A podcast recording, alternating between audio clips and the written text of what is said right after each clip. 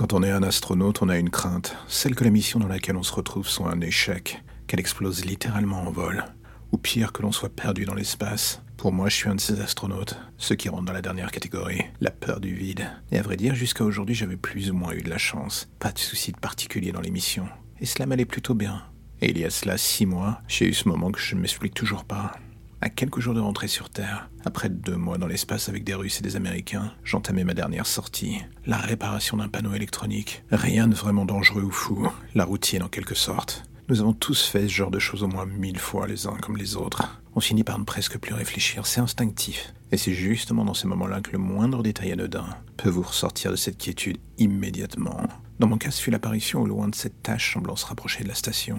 Un rapide check par radio m'indiqua que non, on n'était pas sur la trajectoire de débris de quelque type que ce soit. Mais bizarrement, la chose continuait à s'avancer vers nous. Et ce qui me frappa rapidement, c'était la vitesse à laquelle elle se déplaçait.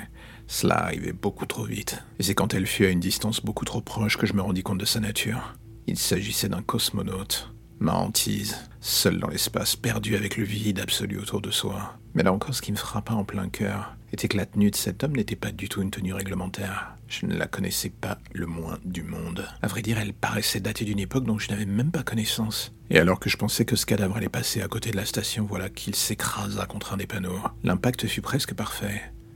Comme si la personne à l'intérieur de la tenue avait contrôlé sa direction. Mais en voyant les déchirures sur la combinaison, je balayais l'idée de ma pensée directement. La seule chose qui devait se trouver à l'intérieur de ce costume, c'était un squelette. Il n'y avait plus d'oxygène, donc plus aucune raison que le mec soit encore en vie. Les caméras à l'extérieur avaient elles aussi vu l'impact. J'étais en contact avec le reste de l'équipe. Il était nécessaire de voir s'il n'y avait pas eu de dégâts sur les parois extérieures. En m'avançant alors que je parlais avec mon binôme, un détail attira mon attention. Le corps, il bougeait, comme si quelqu'un était vivant à l'intérieur de la combinaison. Je m'approchais plus vite pour m'assurer que je ne rêvais pas. Et en arrivant à moins de deux mètres, mon sang se glaça directement. La chose en face de moi s'arrêta pour me fixer. Il n'y avait plus rien dans le masque. Rien n'était présent à l'intérieur de la combinaison. Je le voyais pour la simple et bonne raison que sa visière était brisée, ce qui n'empêcha pas du tout la chose de bouger en ma direction. Le tout de la manière la plus humaine possible. Et alors qu'il me croisa, je pus voir son nom sur l'étiquette de sa combinaison. Je m'attendais à tout sauf à cela. Ce nom, c'était le mien. Des mois plus tard, et même si la rencontre a été en partie filmée, personne n'a pu trouver d'explication logique à ce qui se passait ce jour-là.